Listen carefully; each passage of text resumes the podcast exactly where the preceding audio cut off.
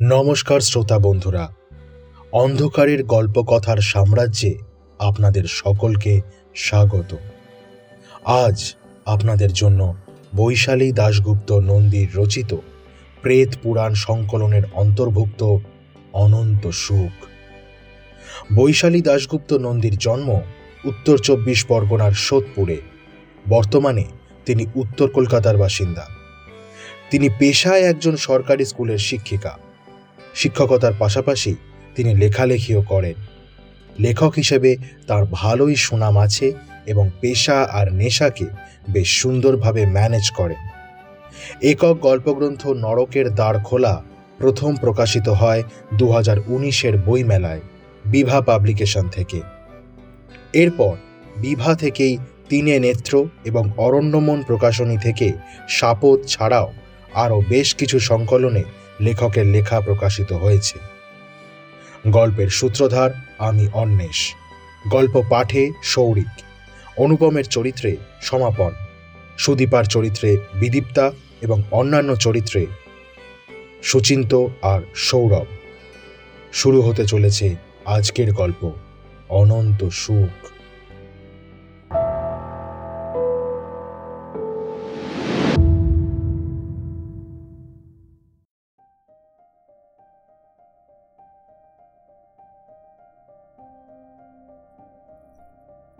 কিছুদিন ধরেই সময়টা ভালো যাচ্ছিল না অনুপমের। অবশ্য খারাপের মধ্যে ভালো এটুকুই যে, যেসব ঘটনা ঘটে চলেছে ওর আর সুদীপার সঙ্গে, তার সব কটি থেকেই আশ্চর্যজনকভাবে রক্ষাও পেয়ে আসছে ওরা। একদিন বাড়ির সামনে রিস্কা থেকে নামছিল ওরা। এটা পুজোর ঠিক পরপরই। বোধহয় নকাকিমার বাড়ি থেকে বিজয় করে ফিরছিল। হঠাৎ নামার সময় রিস্কাটা উল্টে গেল। আর উল্টে গেল তো গেল একদম রাস্তার দিকে। পড়ে যেতে যেতেও অনুপম লক্ষ্য করেছিল একটা বিশাল ট্রাক ছুটে আসছে ওদের দিকে। হ্যাঁ, সেদিন যদি রিস্কাওয়ালার সময় মতো ওদের হাত ধরে হ্যাঁচকায় টেনে সরিয়ে না নিত তবে হয়তো আজ আর ওদের কোনো অস্তিত্বই থাকতো না। আরেকদিন সুদীপার বড়দিয়ার জামাইবাবু এসছেন। নাস্তিক অনুপমের সঙ্গে সুদীপার জামাইবাবুর জোর তর্ক বেঁধেছিল। মৃত্যুর পর আত্মার অস্তিত্ব আছে কি নেই তা নিয়ে। সুদীপা রান্নাঘরে চায়ের ব্যবস্থা করছে। অনুপম ড্রয়িং রুমে অতিথিদের সঙ্গে বাক্যালাপে ব্যস্ত। আচমকা, একটা চিৎকার শুনে দৌড়ে গিয়ে দেখে কীভাবে যেন সুদীপার কাপড়ে আগুন ধরে গেছে।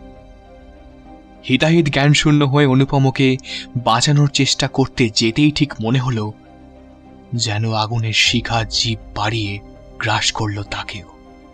সেদিন দিদি জামাইবাবু না থাকলে যে কি হতো, তা ভাবতেই শিওরে ওঠে ওরা দুজন। মাসখানেক ভোগে তারপর সুস্থ হয়েছিল ওরা। অনেকেই উপদেশ দিয়েছিল বাড়িতে পুজো আচ্চা করানোর, কিন্তু কিন্তু আজীবন নাস্তিক অনুপমের এসব করতে কোথাও যেন বেঁধেছিল। আরও বেশ কিছু ছোটখাটো ঘটনা ঘটেই চলেছিল ওদের সঙ্গে। কিন্তু অদ্ভুত ব্যাপার হলো, কোনো ঘটনাই অনুপম বা সুদীপার একার সঙ্গে ঘটেনি। একসঙ্গে দুজনার সাথেই ঘটেছে। অনুপম কখনো মজা করে বলেছে, আমাদের একসঙ্গে মৃত্যু আছে মনে হচ্ছে। সুদীপা মজা পায়নি, বরং ভয় পেয়েছে। দিনের পর দিন এসব ঘটনায় ওরা দুজনেই খুব মানসিকভাবে ভেঙে পড়েছিল। তাই একটু পরিবর্তনের দরকার আছে মনে করে অফিস থেকে ছুটি নিয়ে একটা বেড়াতে যাওয়ার পরিকল্পনা করেই ফেলল অনুপম।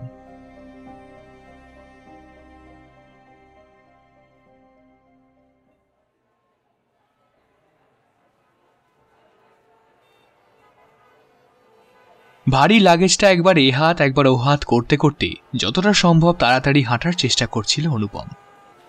পাশে অল ইন্ডিয়া রেডিওর মতো অনর্গল বকে যাচ্ছে সুদীপা। একটু বিরক্ত লাগছে ঠিকই, কিন্তু সুদীপাকেও দোষ দেওয়া চায় না। ও আসার আগেই অনেকবার বলেছিল, হোটেল বুক করে আসতে। অনুপম ভেবেছিল, এই অফ সিজনে একটা না একটা হোটেল পেয়েই যাবে। পেয়েও যেত। যদি না হঠাৎ কোনো এক ধর্ম মহাসভা না কিসবের জন্য গাদা গাদা লোকজন এসে উপস্থিত হতো এই ছোট্ট অথচ আকর্ষণীয় পর্যটন কেন্দ্রে। এসে থেকে অন্তত গোটা দশেক হোটেল ঘুরে চোরা হয় রুম ফাঁকা নেই, নয়তো প্রি বুকড সুদীপার চোখ মুখ লাল, নাকের ডগায় ঘামের ফোঁটা। কপালের ওপর কয়েকটা চুল ঘামে লেপটে আছে। বেরোবার আগে অতি যত্নে করা মেকআপ এখন আর প্রায় নেই।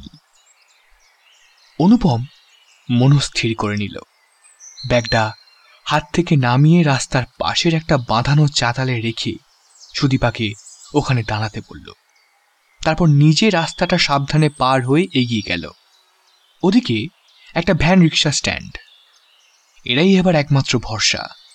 কয়েকজন রিক্সাওয়ালাও দাঁড়িয়ে দাঁড়িয়ে গুলতানি করছিল। ওকে দেখে একজন এগিয়ে এলো। কোথায় যাবেন দাদা?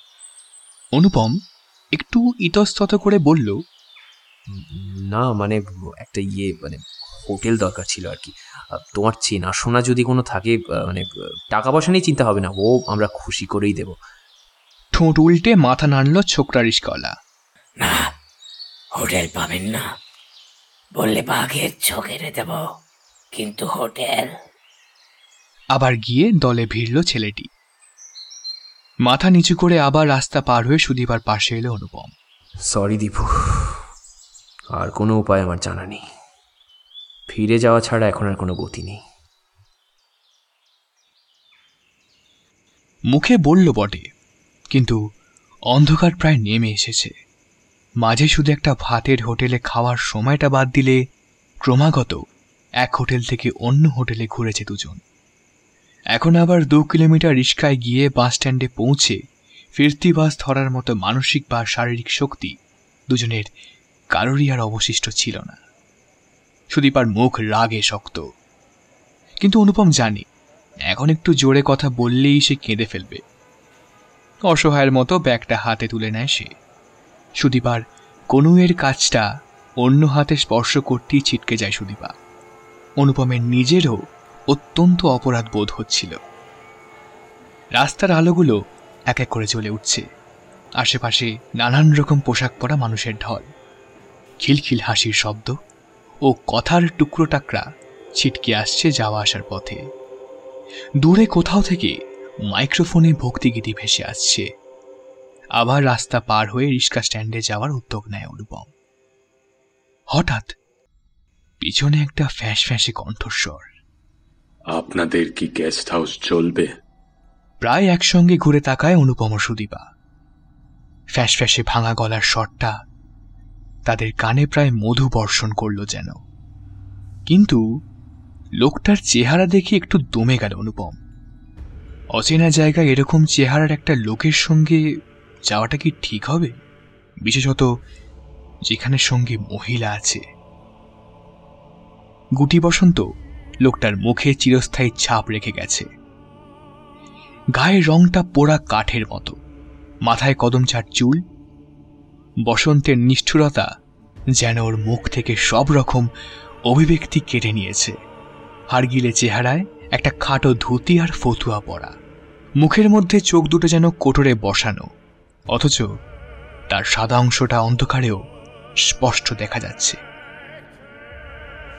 লোকটা বোধহয় অনুপমের মনের ভাব বুঝল। আবার শোনা গেল সেই কণ্ঠস্বর। তাড়াতাড়ি চলুন আমার সময় নেই। অনুপম কিছু বলার আগেই সুদীপা বলে উঠল হ্যাঁ হ্যাঁ আমরা যাব। বলছি এখান থেকে কত দূর? লোকটার মুখে বোধহয় একটা হাসির রেখা ফুটল। দূর? হ্যাঁ তা দূর ভাবলেই দূর। আসলে না ভাবলেই নয়। তারপর বলল কোনটা দূরে আর কোনটা কাছে? তা কি আর মানুষ ঠিক করে দিদি ভাই? ঠিক করে নিয়তি অনুপম হতবাক হয়ে সুদীপার দিকে তাকালো। সুদীপাও বোধহয় একটু দ্বন্দ্বে পড়েছে। কিন্তু লোকটা হাঁটতে থাকায় আর ওর হাতে ব্যাগ আছে বলে ওরাও পা চালায়। সুদীপা আবার প্রশ্ন করে মানে? মানে দেখুন দিদি ভাই, নব্বই বছরের বুড়ো বিছানায় পড়ে ধুকতে ধুকতে বাঁচে। আর তার নাতি বাইশ বছরের ছোড়া একদিন কাজে বেরিয়ে বাসের তলায় শেষ হয়ে যায়।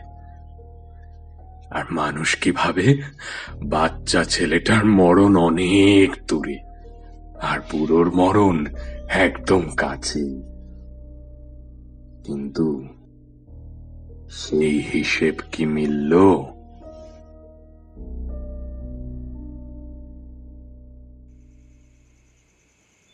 বাবা এ তো দেখছি দার্শনিক। মনে মনে ভাবে অনুপম একটু আগের যে ভয়টা সেটা কমে আসছে। লোকটার মাথায় ছিট আছে নির্ঘাত। একটা অন্ধকার মতো গলি দিয়ে যাচ্ছে ওরা। এদিকটায় বাড়িঘর বেশি নেই। গলির একদিকে বিশাল পাঁচিল। মনে হয় কোনো কারখানা জাতীয় কিছুর পেছন দিক হবে, আর একদিকে খানিকটা ফাঁকা জমি। কিছু ঝোপঝাড়ও দেখা যাচ্ছে না। কোথা থেকে একটা ঝিরঝিরে হাওয়া যেন প্রাণ জড়িয়ে দিচ্ছে। হাঁটতে হাঁটতে অনেক কথা মনে পড়ছিল অনুপমের। ছোটবেলার কথা, মায়ের কথা। এরকমই একটা গ্রামে ওর জন্ম। বেড়ে ওঠা। কত ছোট ছোট, নগণ্য বস্তুতে তখন আনন্দ ছিল। স্কুল থেকে ফেরার পথে বন্ধুদের সাথে বনকুলের আচার খাওয়া, রাত জেগে যাত্রা দেখা, গরমে রাতে দাওয়ায়ে ভাই বোনদের পাশে শুয়ে মায়ের মুখে ভূতের গল্প শুনে ঘুম। মায়ের কথা মনে পড়তেই হাওয়ায় মায়ের গায়ের গন্ধ পেল অনুপম। সেই কোন কিশোর বেলায় মাকে হারিয়েছে সে? তবে আহ, কই? আগে করেনি এরকম তো মায়ের জন্য? তবে আজ কেন এরকম হচ্ছে? অনুপমের মতোই মনের মধ্যে ঝড় চলছিল সুদীপার বিয়ের আগে দিদির সঙ্গে মায়ের একটা সোনার হার নিয়ে অমন ঝগড়া না করলেই তো হতো। মাই তো দিদিকে দিয়েছিল হারটা। কিন্তু ওকে যে হারটা মা দিয়েছিল সেটার ডিজাইনটা পছন্দ না হওয়ায় মাথায় রক্ত চড়ে গিয়েছিল সুদীপার। মনে হয়েছিল মা আর দিদি ওকে ঠকিয়েছে। অবশ্য দিদির মতো নির্বিবাদী মেয়ে যে হারটা খুলে ওকে দিয়েই দেবে সেটাও সে আগে অনুমান করেছিল।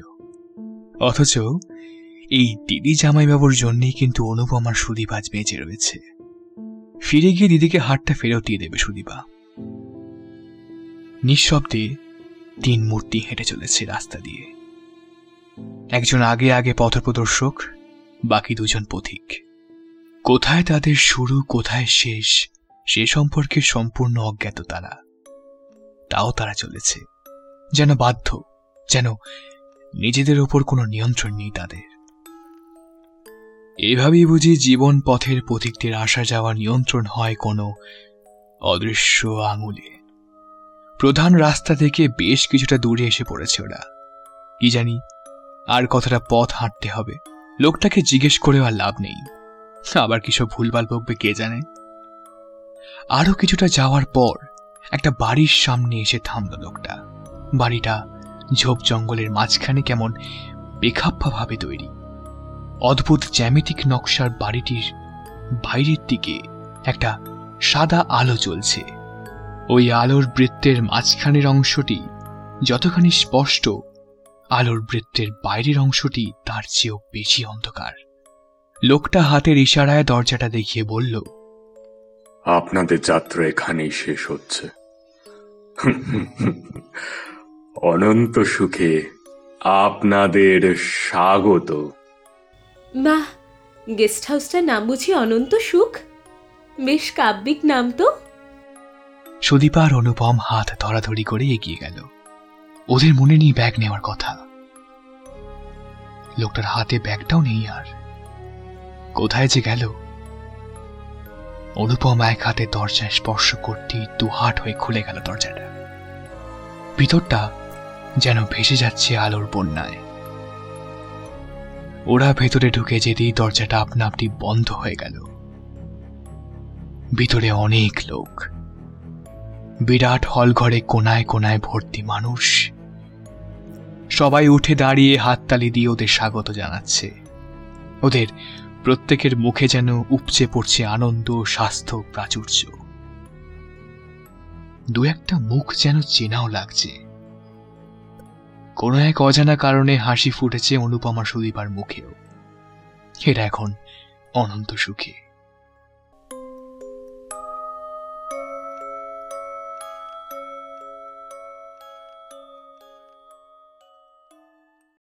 পরদিনের খবরের কাগজগুলোতে ভিতরের পাতায় ছোট্ট করে একটা খবর বেরোল।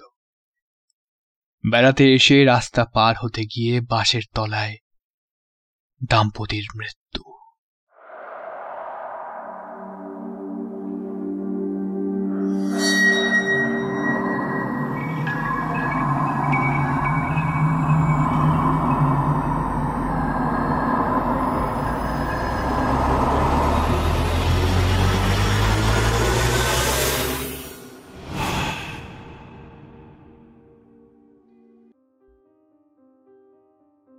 শুনছিলেন বৈশালী দাশগুপ্ত নন্দীর লেখা অনন্ত সুখ। সম্পাদনা, ডিরেকশন এবং এডিটিংয়ে সৌরিক পরিচালনা, গ্রাফ ম্যানেজমেন্ট এবং ভিডিওর ভিজুয়াল এফেক্টসে প্রায়ণ। Poster designing, Krishnendu Mondal. আমাদের চ্যানেলটি ভালো লেগে থাকলে লাইক করে দিন এবং আরও নতুন নতুন গল্প শুনতে সাবস্ক্রাইব বাটনটি ক্লিক করে পাশে থাকা বেল আইকনে প্রেস করে অন রেখে দিন, যাতে পরবর্তী সময় আবার নতুন কোনো গল্প এলে তার নোটিফিকেশান সরাসরি আপনার কাছে পৌঁছে যায়। শুনতে থাকুন অন্ধকারের গল্প কথা